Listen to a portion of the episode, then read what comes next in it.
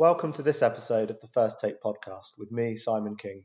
On this week's show, Virginia Li discusses more promising clinical data in the field of NK cell therapy. We listen into an expert view on the future role of CAR T therapy in solid tumours and highlight some of the key takeaways from the early innings of Q1 earnings season.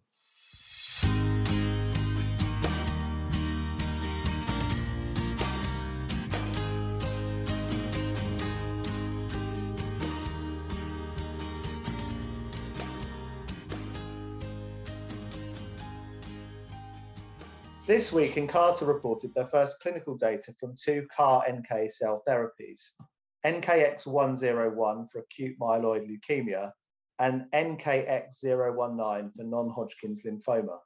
Virginia, what's the significance of these phase one readouts? So these data from Nkarta this week adds to the early clinical evidence base for allogeneic NK cell therapies. This is a modality that's gotten a lot of attention from investors and from big pharma partners in recent years because it offers a couple advantages over CAR T therapies.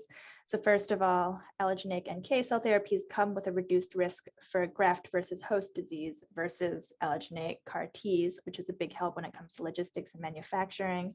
And then unlike CAR T therapies, NK cell therapies haven't really been associated with safety issues like cytokine release syndrome or neurotoxicity. So the hope is that this class of therapeutics could offer better safety and better convenience than T cell based therapies available today. Um, that said, it's still early days for NK cell based programs, so having good early clinical results provides some validation for the modality.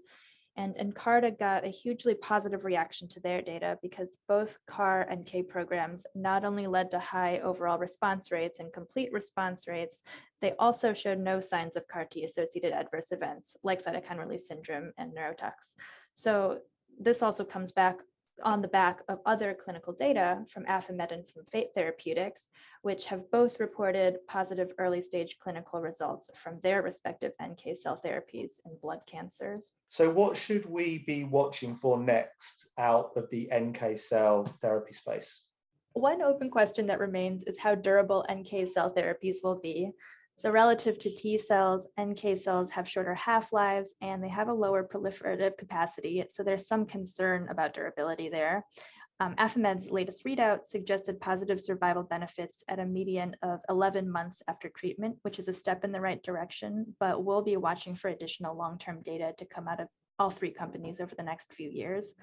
And then in the meantime, there are several preclinical NK cell therapy programs continuing to move forward. We saw several updates on these programs at AACR from companies including Catamaran, Editas, and Shoreline. So there will be plenty to watch there as well.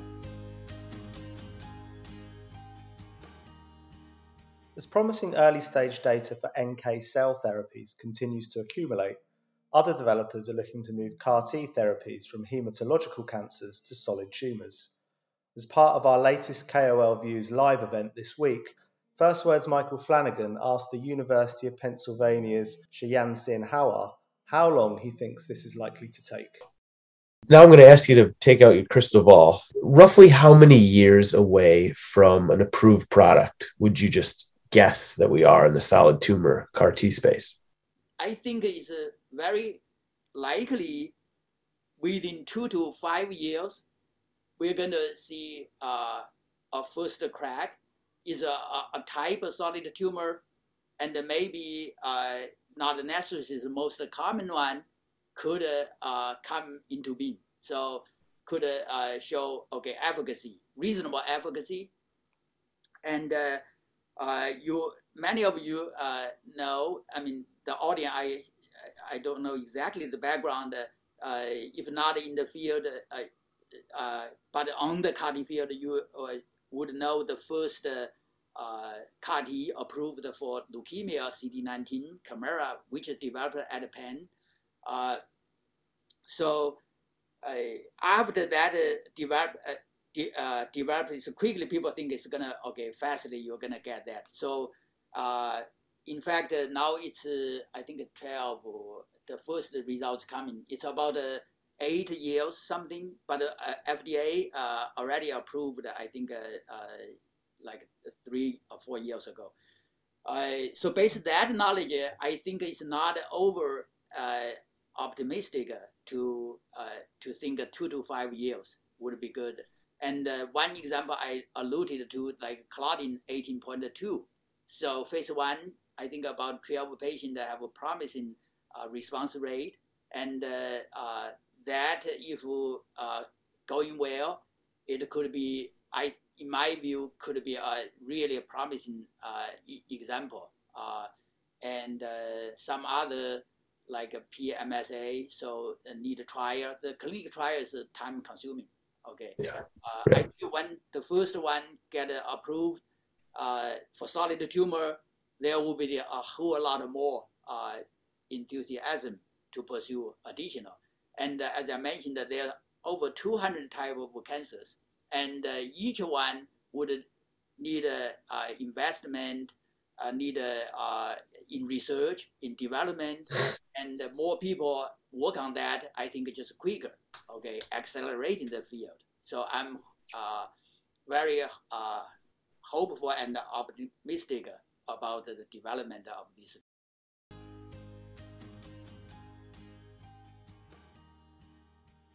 Handful of large cap companies have reported their first quarter financial results in the past few days. Simon, are we seeing any noteworthy top line trends? So I think the one that stands out is probably a growing sense of uncertainty around future revenues uh, that certain companies can expect to generate on the back of COVID 19 as the pandemic uh, starts to subside. Last week, Johnson & Johnson cut its guidance for the full year because it significantly reduced its revenue forecast for its COVID-19 vaccine. And whilst Roche reported strong sales for its diagnostic division on Monday, which were driven by by COVID 19 diagnostics and testing, it also cautioned that this tailwind will likely decline over the course of the year. So I think it's going to be interesting to see what players with significant exposure to the COVID 19 market, such as Pfizer, um, have to say about their full year outlooks when they uh, report their first quarter financial results over the next couple of weeks.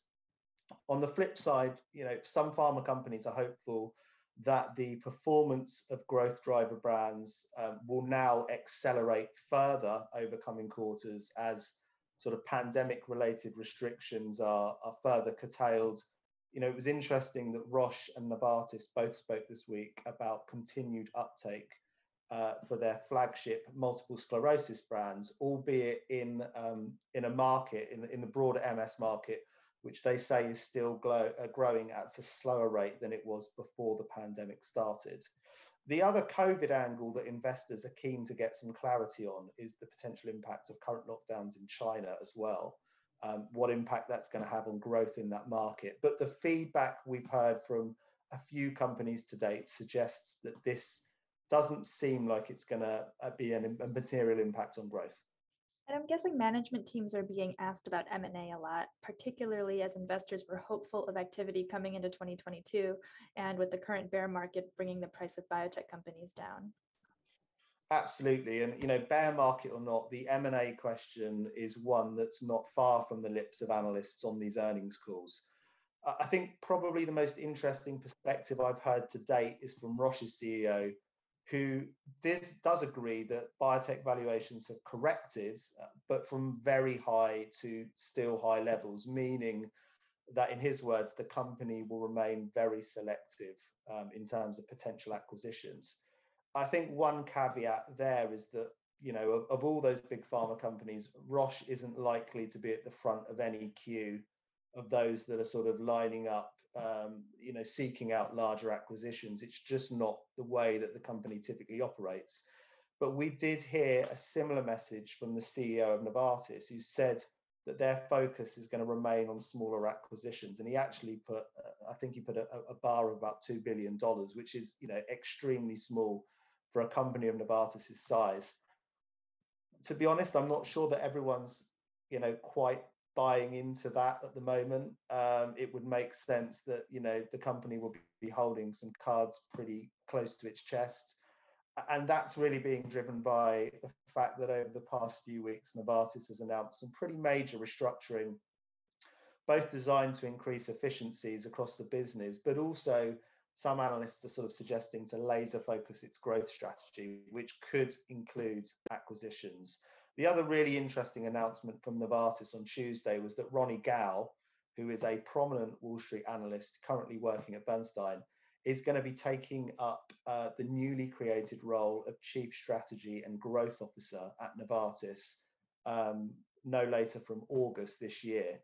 Um, Ronny Gal's been a particularly has been particularly vocal over the past few years about drug pricing in the US and the potential for big pharma companies to grasp that as an opportunity opportunity to drive change. So it's going to be particularly interesting to see if those views remain prominent when he's in that new role or not. And finally, what are we looking out for over the next few days as more companies report their Q1 results? Yeah, so I think it's going to be interesting to see if those initial takeaways about the uncertainty of, of COVID revenues um, and whether pharma companies are still sort of lukewarm towards M&A are then, you know, reinforced as more companies report. I mean, one thing that I, I should mention is that although big pharma companies, as far as we can tell, still appear to perceive acquisition target valuations as being high, what they are saying is that because early stage investment is now suddenly harder to come by and the IPO route to the public market is more challenging for small emerging companies versus the last few years, it does sound like biotechs uh, are much more eager to partner with large companies. So we could see, I would think, a potential acceleration in deal making, and that could potentially come at the expense of, of M&A. If I'm thinking about specific companies over the next week or so, um, Pfizer, you know, remains high on the watch list because it's ticking both of those COVID and potential M&A boxes. AstraZeneca, because they have a much larger presence there, you know, should hopefully be able to provide a bit more clarity on the situation in China. And obviously, it's going to be interesting to see what Biogen says next week. You know, where does the company go next with Aduhelm looking pretty much dead in the water in the US market? And um, last week, with it being confirmed that the European regulatory application that was in place has been pulled because the data for the drug just isn't perceived um, as being compelling enough by the European regulator.